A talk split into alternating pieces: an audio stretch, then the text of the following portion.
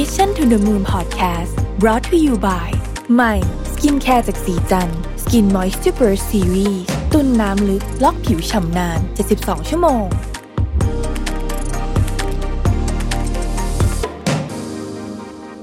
สวัสดีครับ ยินดีต้อนรับเข้าสู่ Mission to the Moon Podcast นะครับคุณอยู่กับรวิศ หาญอุตสาหะครับ วันนี้ผมมาชวนคุยถึง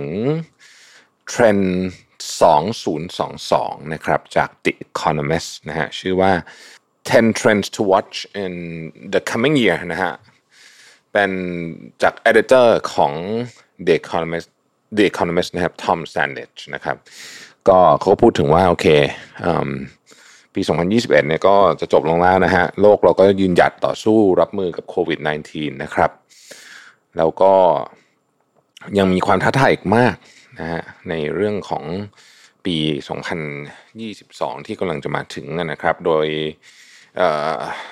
อเดเตอร์ของ The Economist เนี่ยเขาก็มาเล่าให้ฟังนะฮะว่าความท้าทายที่เขาคิดว่าจะมาในปี 2022 เนี่ยมีอะไรบ้างนะครับ อันที่หนึ่งคือการต่อสู้ระหว่าง democracy กับ autocracy นะครับก็คือ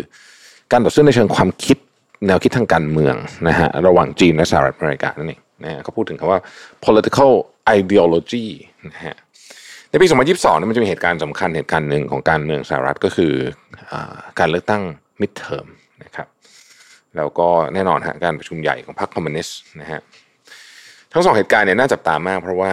มันจะส่งผลต่อพลวัตการแข่งขันของโลกอย่างมากทั้งในฝั่งของประชาธิปไตยแล้วก็ฝั่งที่เป็น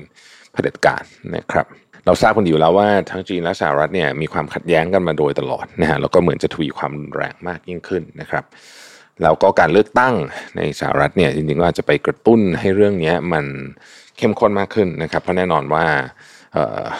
ทางฝั่งของโจไบเดนเองก็ต้องแสดงจุดยืนที่ชัดเจนนะครับความขัดแย้งของจีนและสหรัฐเนี่ยมันลามไปถึงอนอกจากเรื่องของการเมืองที่เป็นความขัดแย้งในเชิงความคิดนะฮะ เรื่องการค้าขายนี่เราก็เจอละนะฮะความขัดแย้งในด้านการค้าขาย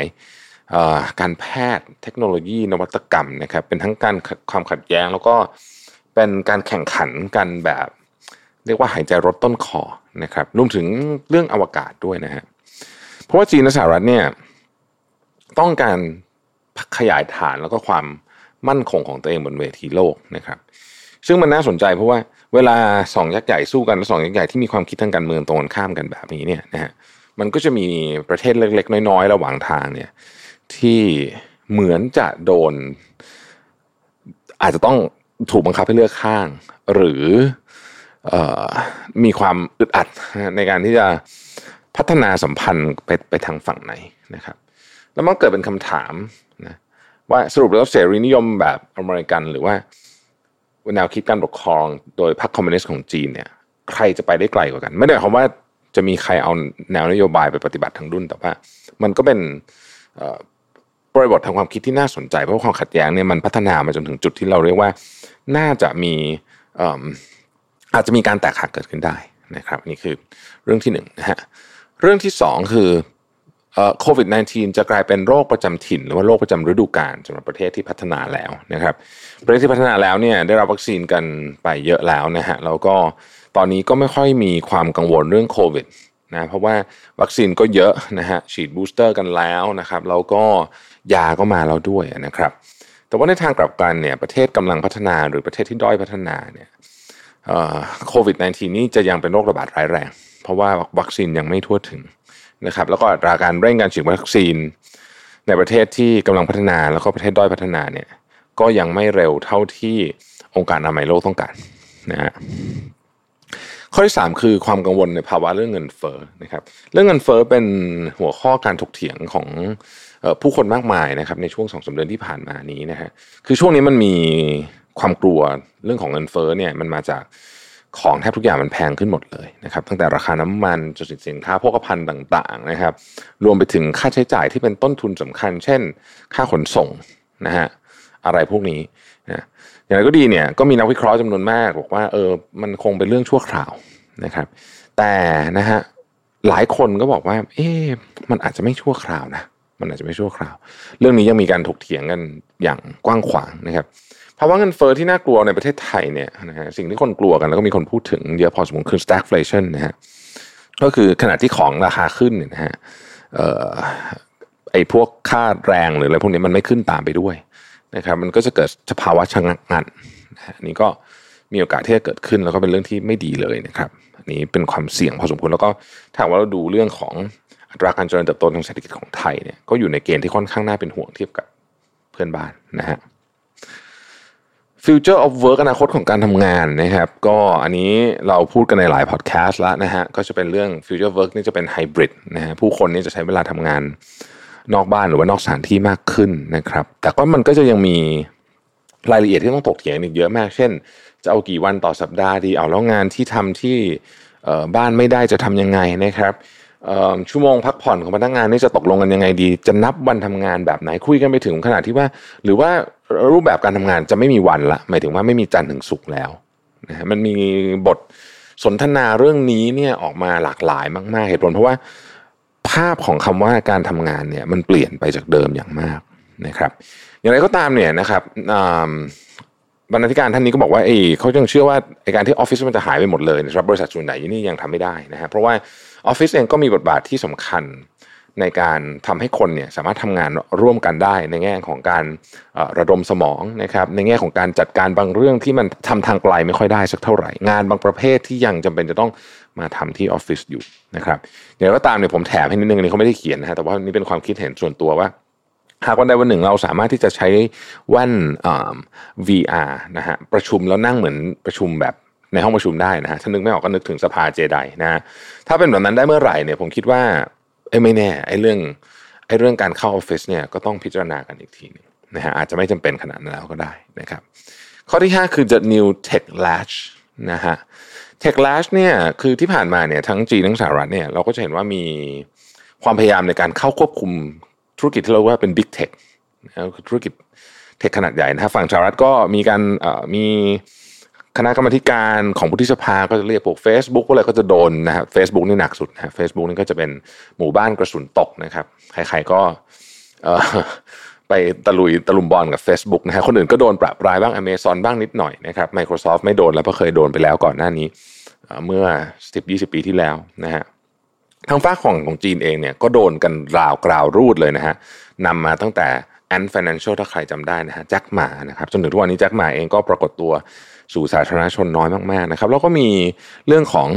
เกมนะครับเรื่องของกวดวิชาและน่าจะมีอะไรตามมานะครับ ซึ่งเเรื่องนี้เนี่ยก็มีคนตั้งข้อสงสัยว่าเอ๊ะมันจะเป็นการแช่แข็งอุตสาหกรรมเทคโนโลยีโดยภาพรวมหรือเปล่า เพราะว่าอุตสาหกรรมเทคโนโลยีมันมีเรียกว่าเป็นระบบนิเวศนะฮะที่คุณตัดบางอย่างออกบางทีมันไปกระทบเรื่องอื่นที่คุณนึกไม่ถึงนะหลายคนก็มีมีตั้งข้อสังเกต นะครับ เพราะว่ารัฐเองก็กลัวความใหญ่ของบริษัทเทคว่ามันจะใหญ่เกินไปในขณะเดียวกันก็อยากให้บริษัทเทคพัฒนาเหมือนกัน มันก็จะเป็นเรื่องที่น่าสนใจมากว่าจะให้น้ำหนักด้านไหนมากกว่ากันนะครับข้อที่ 6 คือคริปโตเคอเรนซีที่เติบโตขึ้นนะฮะคริปโตเคอเรนซีเนี่ยนี้ค่อนข้างชัดเจนนะครับ ล่าสุดแม้แต่ทิมคุกเองก็ยังออกมาบอกว่าเออเขาก็สนใจเหมือนกันแต่ไม่ได้บอกว่า Apple จะซื้อนะหมายถึงว่าตัวเขาเองนะฮะก็สนใจคริปโตเคอเรนซีอยู่นะครับ คริปโตเคอเรนซีเนี่ยสิ่งที่ต้องจับตาเลยคือภาครัฐนะครับหลังจากนี้ภาครัฐจะเข้ามามีบทบาทในคริปโตเคอเรนซีเยอะมากขึ้นนะครับทั้งในแง่มุมการควบคุมนะครับการใช้กฎหมายต่างๆนะฮะการเก็บภาษีcapital gain ก็เริ่มมีการพูดกันแล้วนะฮะทีนี้ธนาคารกลางหลายประเทศรวมถึงประเทศไทยด้วยเนี่ยก็พูดถึงเรื่องของการที่จะออกเขาเรียกว่าเป็น CBDC ก็คือ Central Bank Digital Currency นะฮะเพราะฉะนั้นเนี่ยเราจะได้เห็นแน่นอนนะครับว่า ในในรูปของ digital currency เนี่ยมันจะมีทั้ง DeFi ทั้ง CeFi คือ Centralized Finance กับ Decentralized Finance ก็จะเข้มข้นทั้งในในเชิงของกฎระเบียบ แล้วก็ในเชิงของการต่อสู้ความความคิดไอ้นี่ก็เป็นเรื่องการต่อสู้ทางความคิดนะ จริงๆ DeFi นี่มันเป็นเรื่องของการปลดแอกการที่คือคนที่เขาเชื่อเลยมากๆเนี่ยเขาก็บอกว่าไอ้การที่เราให้ธนาคารแห่งประเทศต่าง ๆ เนี่ยนะฮะ หรือเจ้าที่อเมริกาคือเฟดเนี่ยควบคุมได้ว่าจะพิมพ์แบงค์เท่าไหร่นู่นนี่เนี่ยมันมันคือมันเป็นการเหมือนกับกำหนดมูลค่าเงินที่อยู่ในกระเป๋าเราทำไมเราถึงต้องยอมให้ธนาคารกลางมีสิทธิ์แบบนั้นด้วยอะไรแบบนี้เป็นต้นเพราะฉะนั้นไอคอนเซปต์ของ d e f าเองเนี่ยโดยตัวมันเองมันก็เป็น concept ในเชิงของการปฏิวัติเชิงความคิดอยู่แล้วนะครับแล้วก็จะเข้มข้นขึ้นอย่างที่บอกนะฮะข้อที่ 7 คือเรื่องของการเปลี่ยนแปลงทางอากาศแล้วก็สภาวะโลกร้อนนะครับ เราพูดกันเยอะ นะฮะว่าจะทำยังไงมีการประชุมอะไรต่างๆเยอะแยะเต็มไปหมดเนี่ยแต่สิ่งที่เราจะเห็นในปี 2022เนี่ยก็มีการคาดการณ์กันไว้แล้วว่าภัยพิบัติต่างๆ ที่เกิดขึ้นจากการเปลี่ยนแปลงภูมิอากาศนะฮะตั้งแต่ไฟป่าคลื่นความร้อนน้ำท่วมน้ำแล้งนะครับ และอื่นๆอีกมากมายเนี่ยนะฮะจะรุนแรงมากยิ่งขึ้นนะครับ รัฐบาลของประเทศต่างๆเนี่ยจะยังไม่พร้อมในการรับมือกับสถานการณ์ที่เร่งด่วนขึ้น และเราจะเห็นโศกนาฏกรรมที่ใหญ่มากๆ ในปี 2022 ค่อนข้างแน่นอนนะฮะการลดพวกการปล่อยแก๊สคาร์บอนนะครับก็ยังช้าเกินไปนะแม้จะมีการประกาศ target กันไปแล้ว 2050 บ้าง 2070 บ้างนะฮะแต่ก็ยังคงช้าเกินไปนะครับ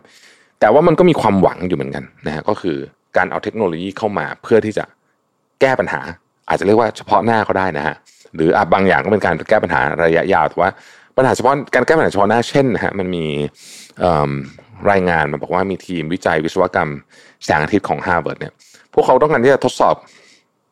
ปล่อยบอลลูนนะฮะบอลลูนเนี้ยลดอนุภาคของแสงอาทิตย์ก็คือชะลอการเพิ่มอุณหภูมิของโลกได้นะนี่ก็เป็นอีกทางหนึ่งที่มนุษย์พยายามจะต่อสู้กับ กับเรื่องนี้ที่จริงๆ ก็เป็นฝีมือของเรากันเองนี่แหละนะครับ ข้อที่ 8 คือความยากลำบากของการเดินทางนะฮะ ตอนนี้ประเทศต่างๆ ก็เปิดนะฮะเริ่มเดินทางจริงๆ หลายประเทศก็เริ่มเปิดก็อยากให้มีการเดินทางเกิดขึ้น แต่ก็กลัวโควิดนะครับเพราะฉะนั้นเนี่ยคราวนี้การเดินทางครั้งการเปลี่ยนแปลงการเดินทางโดยเฉพาะทางเครื่องบินครั้งใหญ่เนี่ยมันเกิดขึ้นหลังจากเหตุการณ์9-11เมื่อปี 2001นะฮะก่อนหน้านั้นเนี่ยการเดินทางทางเครื่องบินเนี่ยไม่มีตรวจดูเดือดขนาดนี้นะครับแล้วตอนนี้เขาเชื่อว่ามันจะดูเดือดขึ้นไปอีกนะเพราะฉะนั้นเนี่ยไอ้ที่เราเคยบอกว่า ไปถึงก่อนชั่วโมงเอ่อสองชั่วโมงสำหรับการเดินทางต่างประเทศนะฮะไปถึงสนามบินก่อนสองชั่วโมงเนี่ยอีกหน่อยจะไม่จริงละอีกหน่อยจะต้องสามนะฮะแล้วก็แต่ก่อนที่เราเคยลงจากเครื่องบินปุ๊บหยิบกระเป๋าแล้วออกเออขึ้นเอ่อรถไฟเข้าเมืองไปได้เลยเนี่ยนะอีกหน่อยก็อาจจะไม่จริงเช่นกันนะฮะขั้นตอนการตรวจก็อาจจะวุ่นวาย อาจจะต้องมีการทำอะไรบางอย่างก่อนจะออกจากที่ต้นทางเช่นต้องตรวจโควิดก่อนนะฮะแล้วก็ทำพวกไอใบ certificate ต่างๆ พวกนี้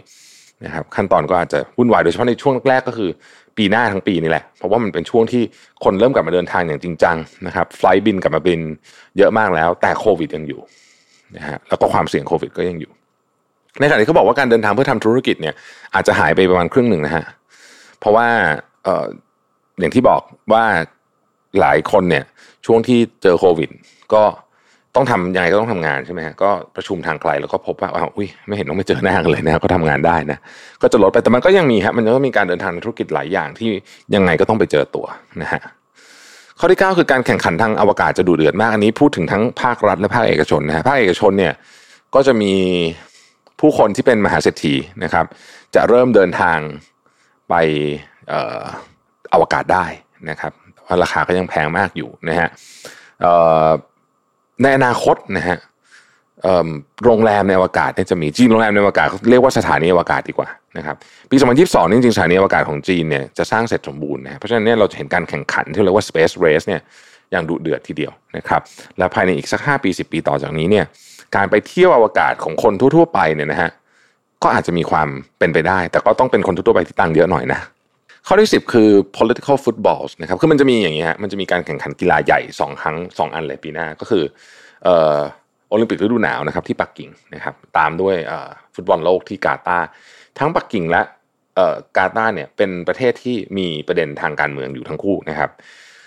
จริงอยู่กีฬาปกติเขาก็ไม่จะเอาการเมืองมา แต่ว่าทุกครั้งที่เราเห็นมหากรรมกีฬาใหญ่เนี่ยมันก็มีเรื่องของอันเจนดาทางการเมืองซ่อนอยู่เสมอนะครับเขาก็มองว่าไอเนี้ยจะเป็นอีกครั้งหนึ่งที่อาจจะ เกิดเหตุการณ์อะไรบางอย่างทางการเมืองขึ้นได้นะครับ นี่คือ 10 10 Trend จาก The Economist นะครับ ขอบคุณที่ติดตาม Mission to the Moon แล้วเราพบกันใหม่พรุ่งนี้ สวัสดีครับ